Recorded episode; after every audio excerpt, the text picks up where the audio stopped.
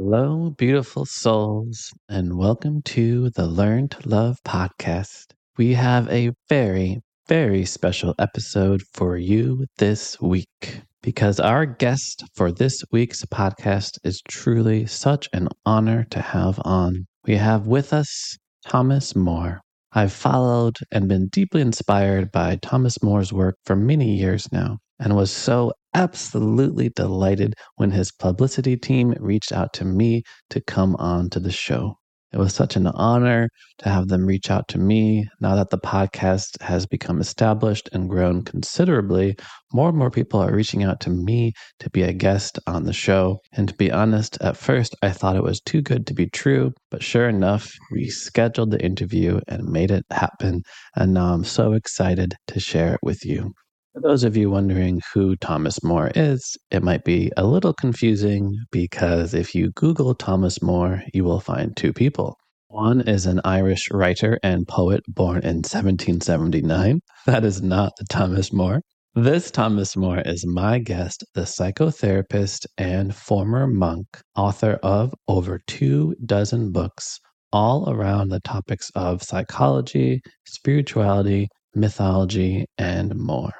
If you ever wanted to learn more about the nature of the soul, Mr. Moore's body of work is a great place to start, including his books Dark Night of the Soul, The Soul of Sex, The Soul of Christmas, Soul Mates, and his most popular work, Care of the Soul, which was a huge hit in the 90s and has sold millions of copies around the world. His works for me are such an inspiring integration of science and spirituality. He appreciates the mystery of the transcendent and the evidence of the empirical. Thomas Moore's work brings together spirituality, mythology, depth psychology, and the arts, emphasizing the importance of images and imagination.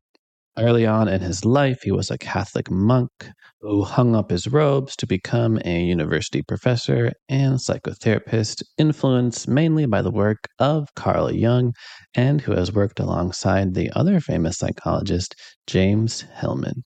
He came onto the show to talk about his most recent work, The Eloquence of Silence. That's our topic for today's show, and we'll have no intro music. I really wanted to absolutely maximize the time that I had with Thomas in our interview. So the interview will go right into our conversation, and I'll summarize all the points at the very end after I say goodbye. So, thank you so much for listening to and supporting the show. Your support helps me book amazing guests like Thomas Moore. So, without further ado, let's begin. How are you today, Thomas? Thank you so much for coming on. My pleasure. I'm very happy to, with the idea of talking to you about things that are interesting to me and to you. Yes, I'm really so excited to have you on. I'm a huge fan of your work, and I really appreciate you spending this hour with me. I was first exposed to your writing with your book, A Religion of One's Own. And I know you have many works. You might not remember this particular one, but there's a quote in there that I've added to one of my yoga presentations because I do a lot of yoga teacher trainings. And in it, you write to be spiritual, you have to be on guard against flimsy ideas and practices. The whole area of religion and spirituality invites flim flam, which I love that word, and is filled with con men and con women. And you also write that the one ingredient missing in much of modern spirituality is intelligence.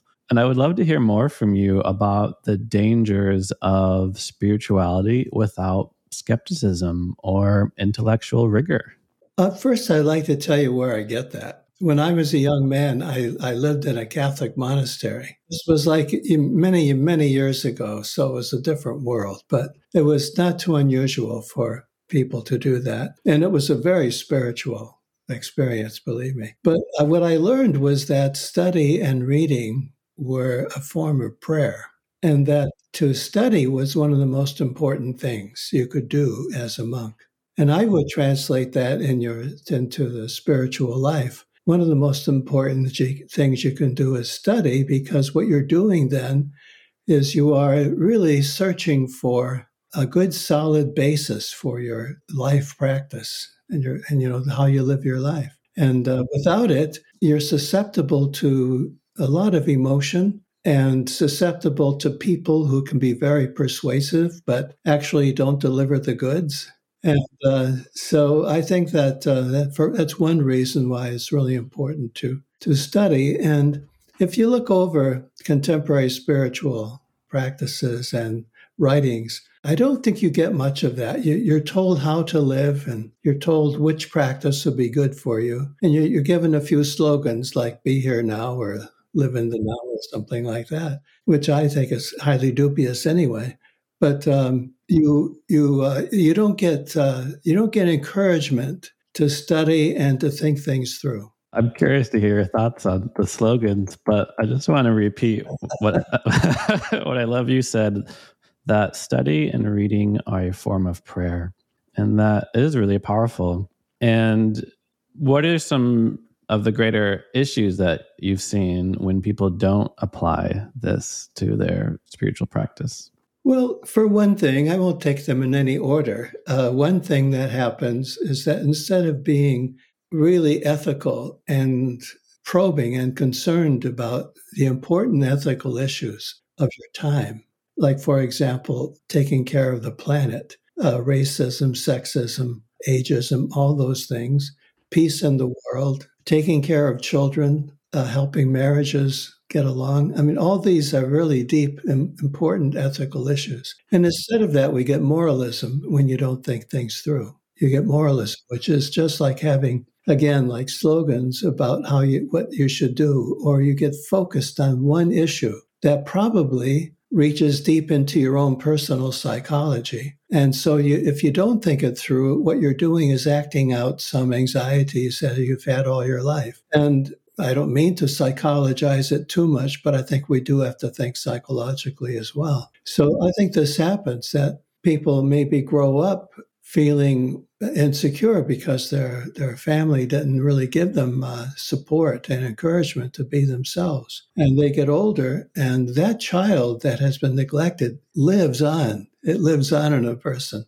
And i think that child comes out in a kind of uh, attachment to certain ethical issues or you know that are in the world but there's no thought behind it. So it becomes highly emotional and maybe tied to deep anxieties.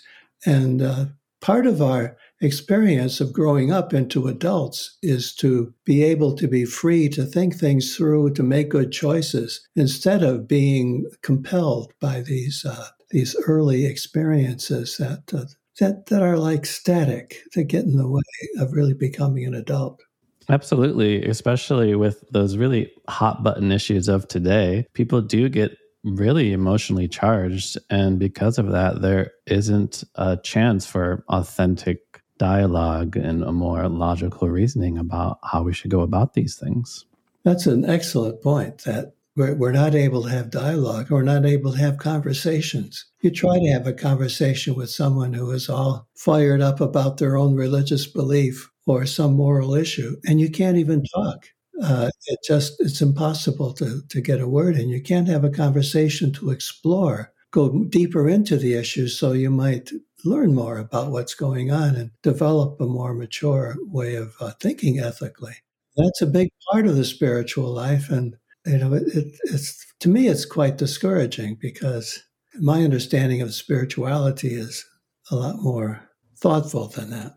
It's so interesting because I was literally preparing this interview and I look over to my bookshelf, and there was a book I have on Thomas Merton. And it was the first time I saw at the very top, it said Foreword by Thomas Moore. yeah.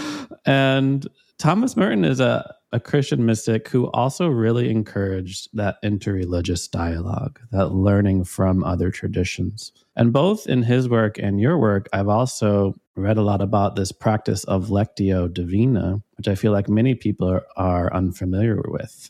So I would just love to hear about what your view on Lectio Divina is, what kind of practices you continue to implement in your life.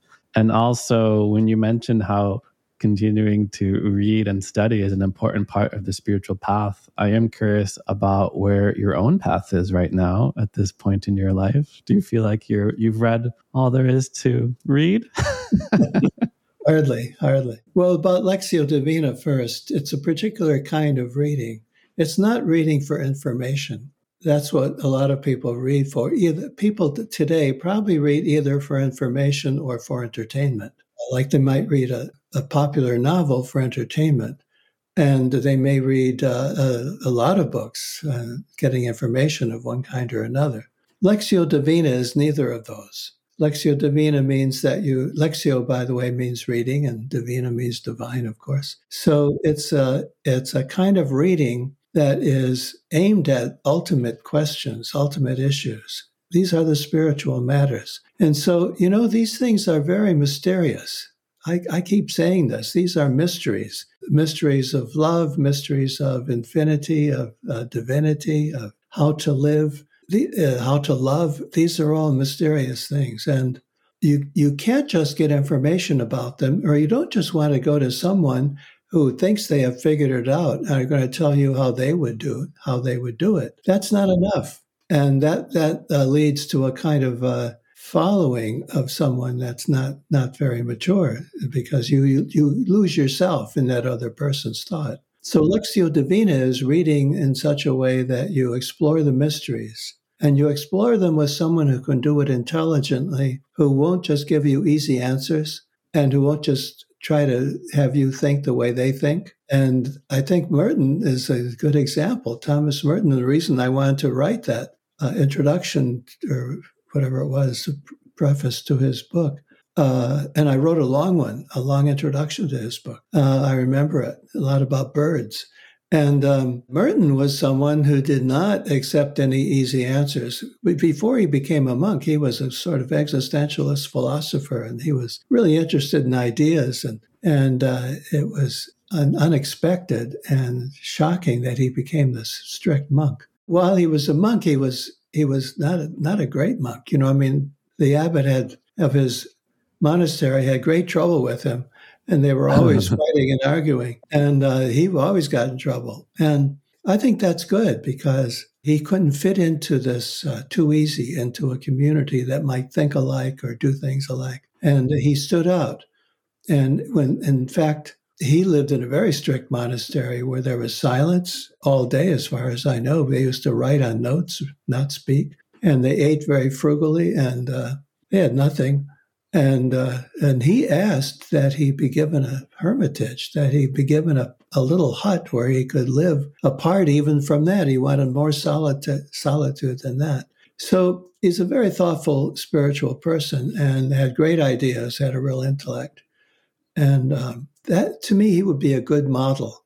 And you know, you can't stuff him into Catholicism either. It doesn't fit. It's it's too too tight for him. He had to be in a bigger world. And you know, he died when he was in uh, Thailand, I think it was. And I've I've listened to the the lecture he gave just before he died, minutes before he died, and uh, he had a wide open mind. And his message and the last the last talk he gave was, "You've got to do this on your own."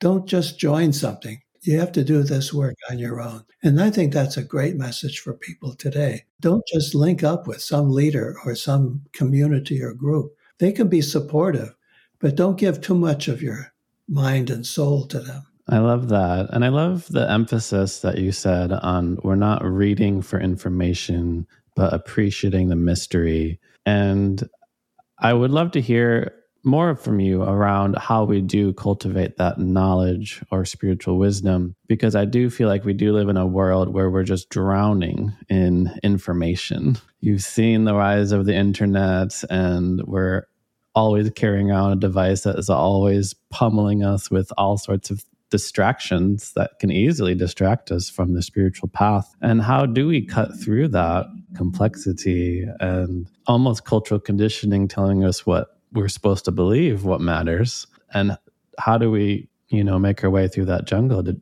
true authentic spiritual wisdom i think we have to where it starts is in each of us being individuals and even being eccentric standing out from the crowd and and notice when you're joining something or you're with a group of people who think alike that, you know, ask yourself, is this a dangerous situation? Should I be here? I've got to protect my individuality at all costs and my own take on things. I have to educate myself constantly. But at the same time, I don't need to buy into a, a method or a, a way of doing things that someone else has created. In this regard, the traditions, I think, are a little safer. Not much. They have their own problems, but they're safer in the sense that the traditions uh, come from community thought, a community of thought over time, and not just from an individual's thinking. Today, we tend to follow individuals rather than traditions. The traditions are at fault to some extent because they created these uh, very, very uh, limited and uh, literal institutions. And today, people don't want those institutions. And I think that's a good thing. But the traditions are something different. The, let's say the tradition of uh, Zen Buddhism, which I have learned so much from, that uh, that tradition has so much to offer. It has particular teachings that are really important. To me, they're essential. They're essential to my spiritual life. I also think it's interesting to go to, if you have your own background, something in your background, like I have Catholicism in my background, I don't want to ditch it. I don't want to just get rid of it. I'm not a practicing member today in any way, but I realize that there are things that I learned as a Catholic monk and some way I was shaped that I value very highly. But I have to take it away. It doesn't belong to the institution. It's something that I can take for myself and and this now we're getting closer to a religion of one's own. Indeed, we are.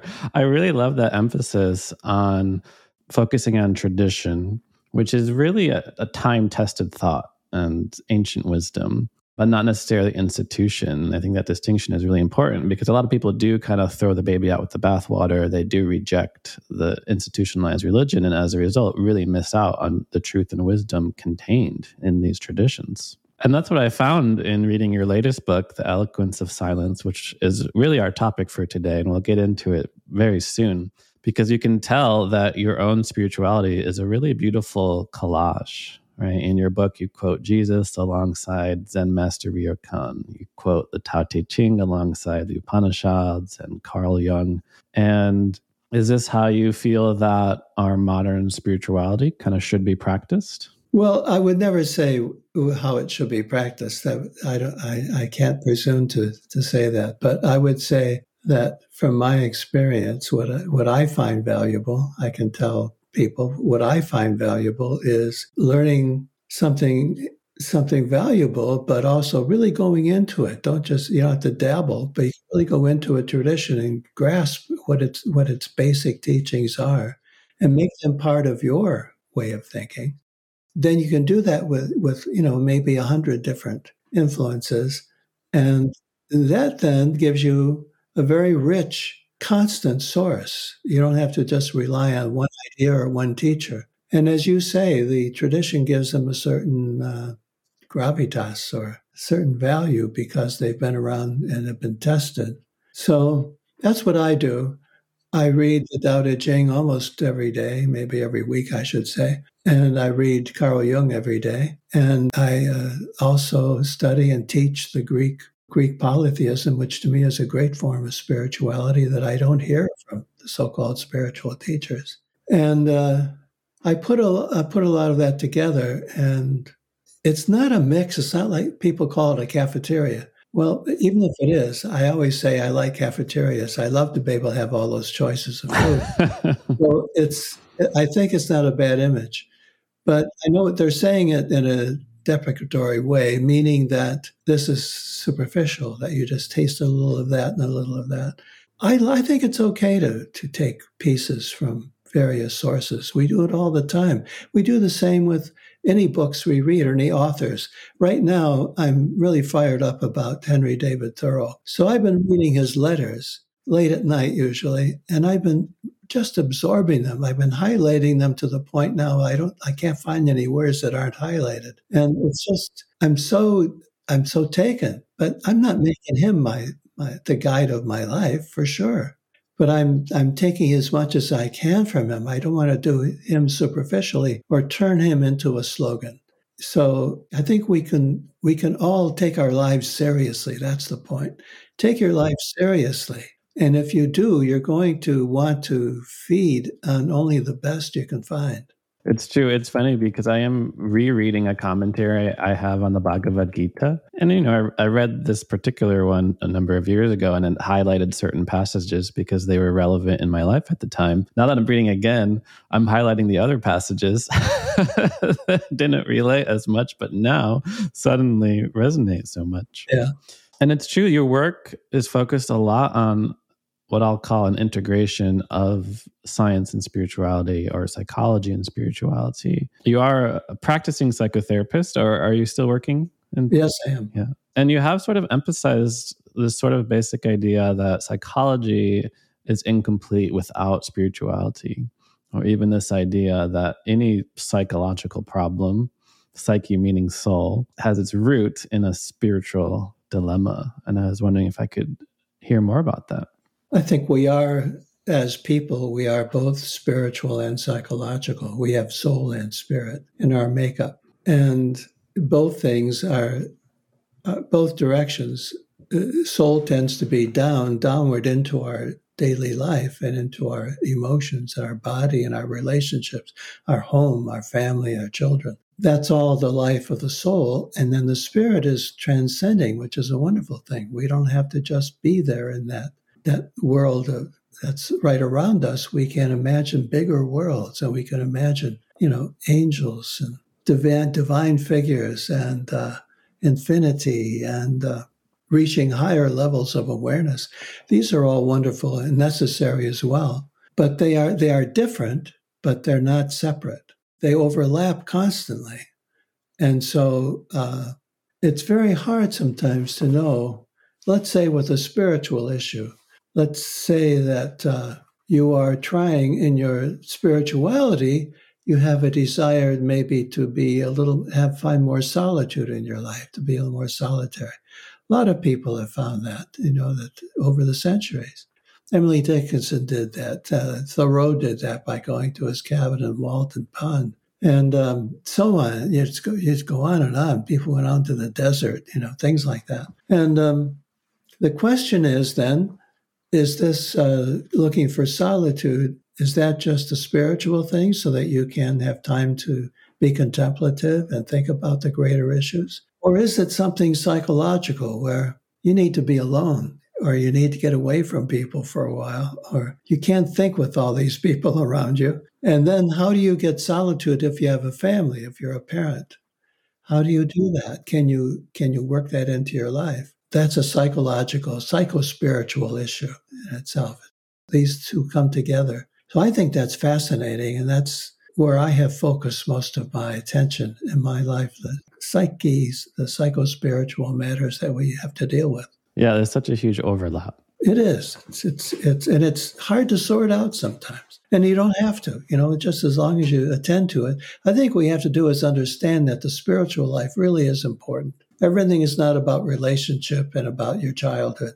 Many, many issues in your life are about how you find meaning and what are the really important values that you want to keep as the kind of the, the foundation of your life. What are your 10 commandments? What are your what are your guideposts for your life? And uh, those things are inextricable from your emotions and your past and your relationships. I would love to go back to something you mentioned earlier along the lines of you really valued your time as a monk at a very young age. And although you wouldn't say you're a practicing Catholic nowadays, you didn't want to ditch it entirely, but use some of the lessons that you learned. And I am curious, what are some of those wisdom teachings and lessons that you learned during your studies, during your time in the monastery that you feel have really carried you throughout the rest of your life? Well, one of the things that comes to mind is that living monastic life. I, what, what really impressed me was living in a community under vows. We had vows of these are solemn, very solemn, ritualistic promises to live poverty, chastity, and obedience in my case. So poverty meant not owning things. We, you know, you decide, okay, ownership is not going to be the big thing in your life, and you, we're not going to own things individually in this community. If you make any money, you put it in the common pot for everybody. If you, you know, if you're wearing it, I remember once wearing a T-shirt, and I realized that the guy in the room next to me really needed it more than me. And so I gave it to him. And I thought, this is the vow I'm living. That's what you're supposed to do. And that's the way we lived. And I found that uh, community life under those vows to be uh, very, very rich. I mean, I really didn't want to leave it. I liked it very much. But I came to a point in my life where I just felt that it was over for me and I had to go into a bigger world. I'm glad I did that. But but it was hard because it was a wonderful life. So I, guess what I'm saying is that I learned that um, that it's possible to be personally, individually fulfilled, living without any emphasis on ownership and property, and without uh, requiring, without needing a sexual life in the usual sense. I felt that my erotic life was satisfied in community in the sense of all the love that was the concern for each other that was there, it, didn't, it made it easier to have this vow of chastity. And obedience was tough, but it means basically, it means for me now, it means that I follow what I hear to be, what I take to be the, the voice guiding me in my life. I feel that I'm guided in my life. I'm not, I'm not, I'm not choosing my life. I'm guided. I always do. I, I try to pay attention when there are signs that it's time to move in a certain direction. I'm aware of a guidance aspect to my life, and I live that way. And that's the vow of obedience. I obey. When boy says, move on, I, I try my best to follow. I've not always done it, but when I have in big matters, it's been very good. What I'm almost hearing from you is there's a bit of a paradox going on. It's very easy to think that poverty, chastity, and, and obedience means having less or restricting oneself from certain enjoyment in life. But by actually letting go of these things, you find almost a greater level of fulfillment through poverty. And by letting go, you realize you don't need these things and then are able to find true freedom by practicing chastity. We find an erotic life with everything, not just with one person at one particular point of time. And even obedience is not like external restrictive rule, but a vow to follow your own truth, what yes. is really okay. your own heart. That's right. Exactly. So they're deeper. They're not, you know, people take them too superficially, these ideas, even if they think about them at all. They would take them too superficially. And I'm trying to say that they don't have to be, nothing we do has to be so literal as we usually make it to be. We've got to see through it so that we can see to its depth and its, uh, its less literal uh, meaning. And then you live at the level of spirit and soul. Yeah, I really love you introducing this idea of soul. I know this is a really key part of your work. You kind of grew to grow to popularity with the care of the soul, but there's also another book you have on the dark night of the soul. And this is the Learn to Love podcast. And I wanted to ask you about a quote from The Dark Night of the Soul, where you're write Love takes us beyond the human sphere.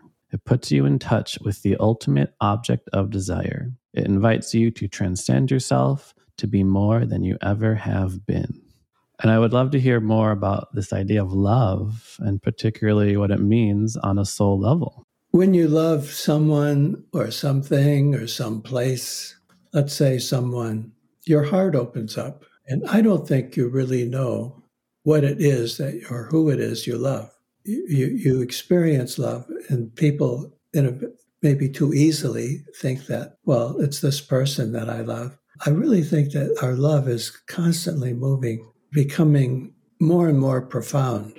And so you say you love someone and you really feel it. And as you spend time with that person, you may go through some difficult times because you're sorting out your, yourself and your life. And, and in the best circumstances, that love deepens then all the time.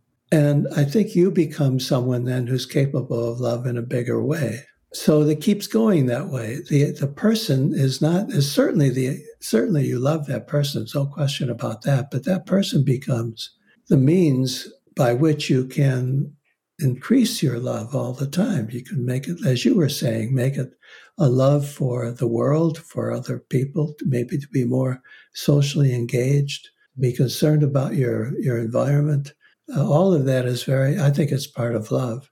And, and then what, what the mystics say, And I love to read the mystics. The mystics of several different religions and traditions say that the ultimate object of love is divine or it's infinite. The people I like to quote the passage from uh, the Song of Songs in the Old Testament. I sought him whom I love in my bed at night, and I didn't find him. I like that because, yes, you're looking for that one you love in your bed, but you don't find him entirely. You don't find the object of your love entirely because it is always beyond. So that our love takes us beyond. That in that sense it's it's mystical. And if you really if you really follow through on this love, this kind of love, it becomes a very essential ingredient in your spiritual life. Yeah, I wouldn't mind following your answer up with another question along the lines of there's some debate going on around the translation of mystic poetry because there's a lot of people that come to the mystics like Hafiz or Mirabai or even, you know, Saint Teresa of Avila, and they're not the biggest fan of religious language, like the word, seeing the word God in a poem, right? And um, so then a lot of times this is removed from the translation and maybe not even mentioned in the in the commentary. And then the poems become much more about like an intimate romantic love. And people think the poems are about an intimate romantic love when the original intention behind it was the love of God and the infinite love of God to you. And where do you see the those two things reconciled in terms of is the love for one another limited and we need to focus more on the divine or is it a reflection right of the love of the divine that we find in other people i think the the ideal is to reach a point in your life where you can do both always at the same time so no matter what it is you're doing you can see further into it and you you discover after a while that everything you do has a, a much deeper meaning. For example, I uh, I like to once in a while, rarely, but I like to play golf occasionally. I like games, and I'm not good at it at all. I mean, at all. But um, I've studied it a bit, and I can see that this game is that I enjoy playing is very meaningful to me. It's very meaningful because it is in play in game, which is very close to ritual if not the, the same. In play and in the ritual of golf, I'm, I'm exploring what life is all about, really. I've been given this little ball. That's what I've given at the beginning. And I've got to get it 18 times into a little hole. and I think that's what life is about, really. We're given our, we're given the life we have, our personality, our parents, our family, where we were born, all of that. This is what we're given. And now the point is to play out your life. I think play is play is really essential, more important than work, really.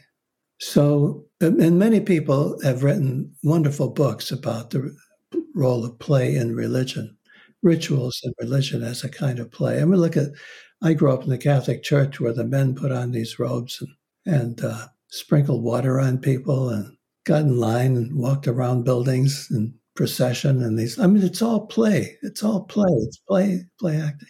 I was watching the um, coronation of uh, King Charles, and uh, I thought the thought that occurred to me was how much play was going on.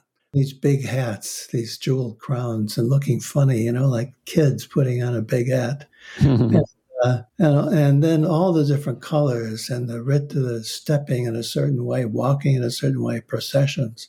So I think that all of this is uh, like my, the game I play. If I'm playing golf, it could be some some other game. Billiards, for example, have been described hundreds of years ago as the game of life. Play pool, you are you're playing a game of life, and you have what they called hazards, you know, on the on the table. And if your ball goes into a hazard, that's in golf too. There are hazards. And those are hazards of life that you get stuck in, and how you deal with them is important for who you are.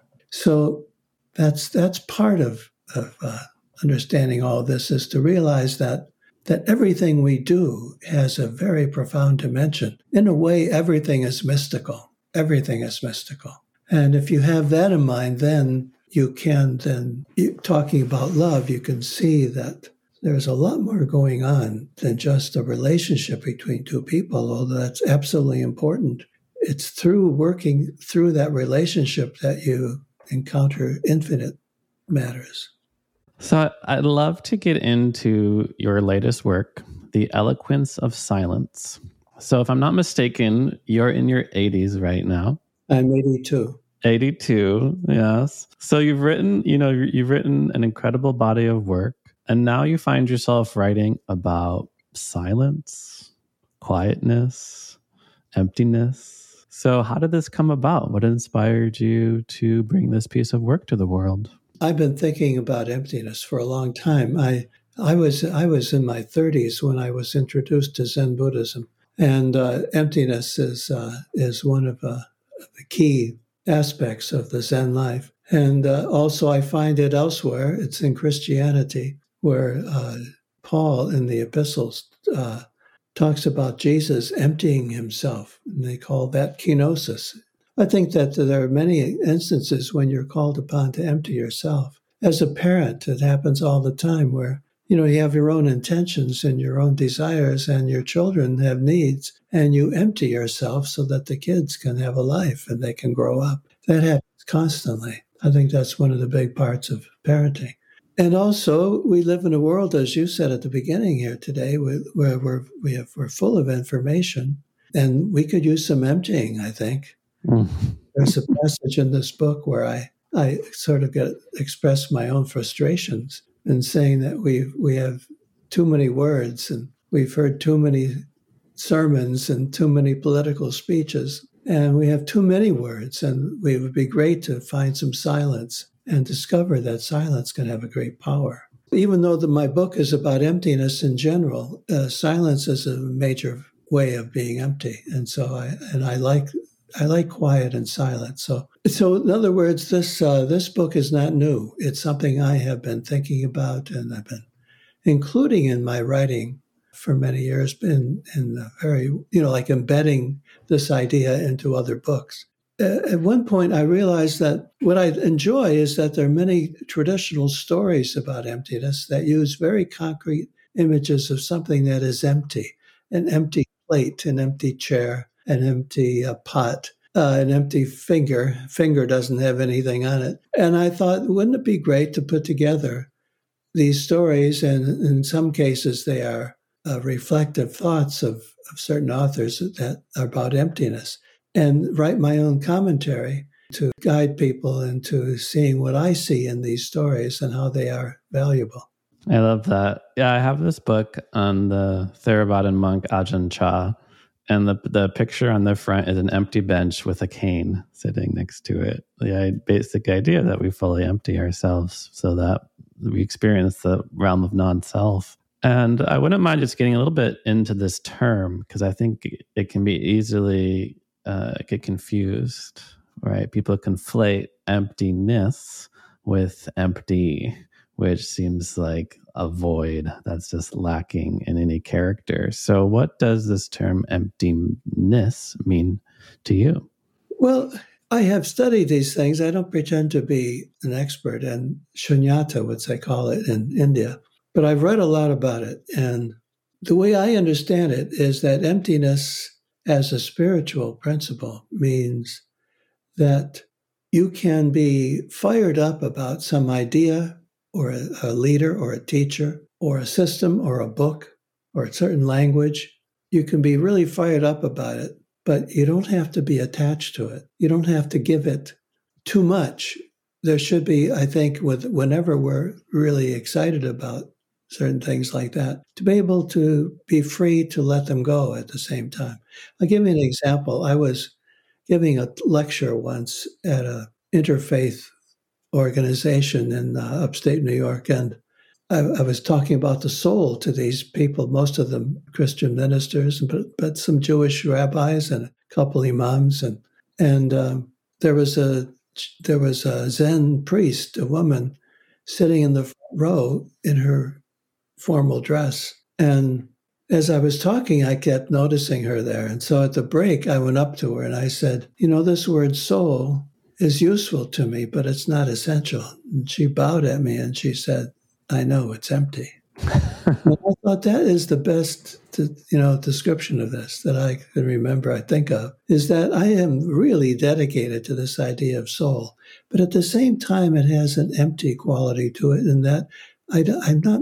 I haven't pinned my life to it. And if someone doesn't like that word, that's fine with me. We'll continue talking. I don't need it. So that kind of emptiness, I think, is really the most important kind where everything you do is empty. That's why I included the Heart Sutra in uh, this book, because the Heart Sutra uses the word empty about, I don't know, 50 times in a very short passage. And this sutra is like a psalm or a hymn, and it is sung. You can you can go to YouTube and and, and watch as uh, the Dalai Lama chants the Heart Sutra, and people write it out in calligraphy all over the world every day. And I, they're trying to say, I have to empty my life. I have to restore this idea of emptiness every day because it's so easy to forget. There's no space between me and the thing that I'm so concerned about. And we need some space there so that we are free. We are not uh, imprisoned by whatever it is we we love. And then what I say, I say this in the book, the biggest challenge is to make sure that emptiness is empty. You could make emptiness your your driving passion in life and have no space between you and it. So anything, everything you do, everything has to have, a, I think, a certain gap of emptiness in it that keeps it alive and free. Absolutely. And what I'm hearing from you is just how this is often contrary to what we're taught by culture and society that we need to accumulate and gather as much as possible. Yeah. And we do have to balance that tendency with creating space in our life, not being so attached to certain beliefs and assumptions we have about ourselves and others. I would say that probably at least 50% of the emptiness in our lives, this good emptiness, is forced on us. Like it's life takes away. You know, we, we lose things. We lose our health. We may lose a friend. We may lose a parent, you know, parent dies. We can lose we can lose property, lose a job. And then in the everyday life, we just lose our wallet or lose a credit card. The Greeks had a wonderful way of, of understanding this. They had a god in their pantheon called Hermes, who was a thief. He was the one who stole things. And the Greeks understood that when you lose things in your life, it's Hermes that takes them away. it's a divine thing. There's something deeply meaningful when we lose. And that emptying of our lives, I think, is very, very important. You don't want to just constantly fill up. So the emptying is important. And if you look at it from the Greek mythological point of view, it's a thing that is done by one of the gods. The gods takes things from us. And it's not a, it's not it's not only something that we do for ourselves, that we we are emptied. And you therefore might go with that emptiness or with that loss and not just take it as something terrible or try to fill it up, but rather hold the emptiness and live with it. So the next time I lose something, I'm going to be like, ah, Hermes. right. Absolutely. Hermes.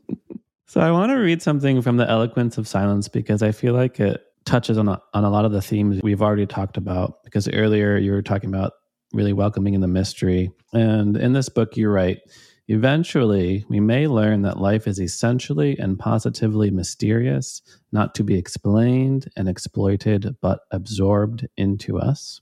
We may ultimately discover that love is not an emotion, but the central dynamic of the world's welfare and existence. So I wanted to ask you more about that. What does it mean to view love or discover love as a central dynamic of the world's existence? I go, go back to the Greeks. The Greeks had a god whose name was Eros. And um, in, in some of the Greeks, one of their religions called Orph- Orphic religion. In their mythology, Eros, or love, was uh, the creator of the world. And uh, it's not too far from the Christian idea that God is love. You know, I think it's connected there. And but it was first understood cosmologically, or you know, that the world itself is held together. So people who came around later and said, well, love is what holds the planets in their orbit. It's this attraction, not wanting to go away, stay close. The There's that. That's the principle of love. It's physical. It's different with the planets, and we would prefer probably a more scientific explanation, saying it's mag- magnetism or gravity. Gravity, yeah. But the Greeks could see that this is love. This is this is a kind of love too. Just like two people who love each other don't want to be apart. The planets don't want to be apart. They want to keep close to each other on this particular trajectory they have. And I think that's a quite a wonderful way to look at everything going on in the natural world. That when you see uh, one thing wanting to be with another, you see the love. For example, right now I'm looking out my my windows of my my house, and I'm we live in the woods, and I, I'm seeing a, a large uh, group of trees in front of me, and you could say that they want to be together. They don't want they want to stay in their close knit community there. They love each other. It takes a certain mind. Now, some people would say that's silly and it's projection. I never use the word projection myself. You know, you could explain it away that way, but it is just as intelligent and meaningful to say, well, this looks like love to me. I understand that. The family wants to hold together too. They want to be in the same house. And when they're out traveling, they they they hold they stay together. They don't want anyone to be lost. And you look and you see nature. Wow, that that's happening here too from a certain point of view. So that gives a kind of sacredness to the world. And it's the, the purely physical explanation makes the world mechanical and we lose its soul that way. So I, w- I think there's great wisdom. And I think the Greeks are far ahead of us, not behind us, in being able to see love in the natural world at work. I love that. We lose the soul of the world when we describe it simply as a mechanical process. So, as we're winding down, just a bit of time for a couple more questions. I want to see what this idea of emptiness has to do with our intimate relationships or how it might serve our intimate relationships. So, what place does emptiness have in our relationships? Well, I think it's essential. It's really essential. If you don't have the empty, the, that gap of emptiness, in your relationship, everything will be much too tight, too fused. My friend James Hillman used to, he and I lectured together a lot, and, and he would give this lecture where he, he just uh, shouted out, he said, Don't make your love fusion. Don't fuse. Don't do that. That is not love. That fusion is not love. Fusion means no gap, you know, there's no emptiness in it. We need the gaps. We need uh, the times apart and and who knows how you know that's up to you it's an art how how much time do you need apart or want apart if, uh, if any. Maybe that's not the way you want to get your emptiness. It might be that you each have your own life work and your own group of colleagues and friends that can give you a certain emptiness because there's a space between you and that part of your life and and the person you love and are with. So that space really helps. Being able to um, to differentiate each other, really be able to see and to maybe disagree about things and realize that that's not a threat to your relationship, it's an advantage. It's bringing some emptiness to what would other be fused, to, uh, to, bound together. So, in that sense, I think uh, that there are other ways, but I think that's probably the main way that relationships benefit from some emptiness. Yeah, it reminds me of that famous Kahlil Gibran quote that's often read at weddings and different things like that, along the lines of "Let there be spaces in your togetherness." That's right. Same idea. I can't think of others. I think I, I, I should. I would. I know there are other ways of of, of uh, imagining that. I think that love. You know, the one interesting aspect of it is that this is something I've, I've, written a lot about is what happens when you have a partnership you're with someone a, I mean a relationship and a third person enters the picture you know some, some other person appears and one of the parties loves someone else or has a flirtation or an attraction to someone else. That's creating some emptiness you know a space. And that is intolerable to a lot of people who want to fuse. And uh, so I think that uh, that's another way in which emptiness appears. And very, very often when emptiness appears in life, it's painful. When you lose your parents, it's a pain, painful thing. When you when a friend of yours dies uh, to a terrible illness, it's, ter- it's very painful. So emptiness is not fun. At the same time, it's a it's an essential part of life, and your job is to be with it in some way. So in relationships, I would say there's got to be some way, not a, necessarily a literal way, but some way to find some distance. So if your partner is interested in someone else, maybe that's a sign, a signal that maybe you guys have been too tight. And there's got to be some way. Um, one of my friends who's written about this, David Miller, says that uh, a lot of times the third factor in a relationship is work. That work is the thing that creates an emptiness in people in their relationship. And one person will say, Oh, you spend too much time at your work, or yeah, you work too hard and you should be home more often or something. Well, that becomes an issue then. Another often it's a third factor that comes in to create the empty space. Oh, I love that so much. That feelings of emptiness are an essential part of life, and our job is to be with it in some way. And I feel like a quick follow up I want to hear from you is along the lines of when people do feel depressed, they will often use this term. I feel empty inside. My life is empty. Maybe they even see this world as empty and even devoid of meaning. And is this a conflation of two separate terms, or is there a connection there? And, and do we want to treat depression the same way we do emptiness? Well, it could be, uh, yeah. Sometimes I think it's true that feeling empty or having an emptiness in your life that you think is a problem, looked at from another point of view, you see the the shunyata in it. You see the the spiritual emptiness in it.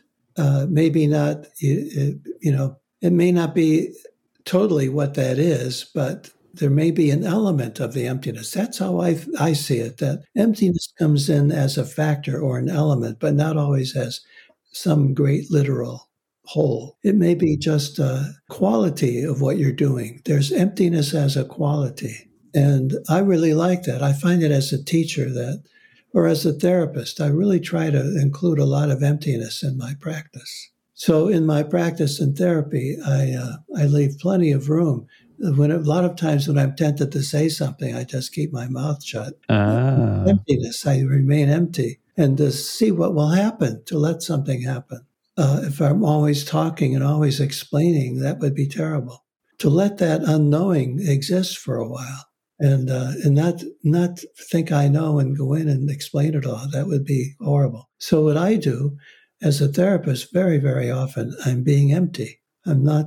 I'm not uh, saying things. I'm not trying to step in where I, I may think I may be. I may be able to fix something. That's a terrible thought, anyway. but um, but I I do. That's I am called on frequently to be quiet, to realize how important silence can be at the, at a certain time. Well, yeah, I feel like silence in your own mind is so crucial for listening, for being present with another person. And I love what you said. We can let the unknowing exist for a while. Ah, well, thank you so much, Thomas Moore, for coming on. And I do have to finish by asking the final question I ask all of my guests, which is What do you wish everyone knew about love? I, I probably, if I to answer the moment would be one of my basic uh, orientations toward life is to what the Tao Te Ching says let things take their course or let things happen. And I think that if we could understand again what the Greeks understood, eros for them, love, was a, a, a young adolescent god, one of the gods. Eros was one of the gods and later became Cupid, shooting an arrow of love into people's hearts. Earlier, he was an adolescent figure, which makes him even more difficult. And I, I like to see that because love can be so immature so often. And so I would say the important thing is to imagine love as something that has come into your life for you to respond to and nurture and uh, fit into the rest of your life and what you want your life to be. Find a place for this love that has come and uh, realize that it has a lot of independence and autonomy. It can be destructive, it's not always good. love can easily get be destructive. And love has wings, so it can fly away. And that's not up to you. It's going to fly away. It will just do it. And don't blame anybody for it when it flies. Don't blame the other person when love is gone. It's, love is a is a spirit of some kind and with wings. And uh, so you respect love as independent in some ways, and you but you do what you can to to welcome it and fit it into your life and adjust your life so that it can have its own life with you. It has a lot of gifts to offer. It will cause a lot of pain because it's full of vitality. And one of the most painful things in the world is to have more life. Uh, to have to fit one more new thing into your life can be very painful, can be very challenging. Love is like that. So I think it, you need a sense of its complexity, of its uh, being both good and bad, if its autonomy. And uh, if you do that, I think that you might have a better chance of being successful with it. I love that. Love is something that has come into your life for you to respond and nurture. And it is really lovely to think okay, love is a spirit just like a spirit, it has wings. It can fly away. It can come in and out of our life, and we can appreciate it just as we do appreciate the birds as they fly into our awareness and then go on about their about their life. That's right. It's hard to keep a bird in one place for a long time. it's true. You and that's yeah. You shouldn't, and that's you don't want to cage it either. No, that's right. Well, thank you so much, Thomas Moore. I'm just so honored to have been able to spend this hour with you, to have so many questions that have been percolating in my mind, being familiar with your work. And I encourage all of our listeners to check out your your newest work, The Eloquence of Silence, and let let that also be a gateway to your body of work that has helped us all get in touch with soul and spirit and love and emptiness. Thank you, Zach. I appreciate it. Enjoy talking to you very much. Of course, it's easier when someone knows the work somewhat. And I, uh, I, I, felt very comfortable speaking with you about these things. And the questions you ask are not easy. They're the probing ones, and they don't have easy answers. Well, that's the mystery. but that's what I love about this work and your work is it's those big questions, right? How should we live? What is life? What is God? What is spirit? So thank you so much. There you have it, everyone. The amazing and incredible Thomas Moore. Thank you so much for listening to the show. We hope you remember many of the valuable lessons that Thomas shared with us today, including that study and reading are a form of prayer. Lectio Divina is not reading for information, but a kind of reading that is aimed at ultimate questions and issues. As people, we are both spiritual and psychological, both soul and spirit. You can respect, honor, and learn from traditions as they come from communities of thought over long periods of time while not having to strictly obey limited and literal institutions. When you love someone or something or some place, your heart opens.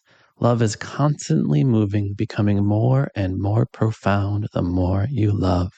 We lose the soul of the world when we describe it in a mechanical way. We need emptiness in our lives and space in our relationships. Feelings of emptiness are an essential part of life. Your job is to be with them in some way.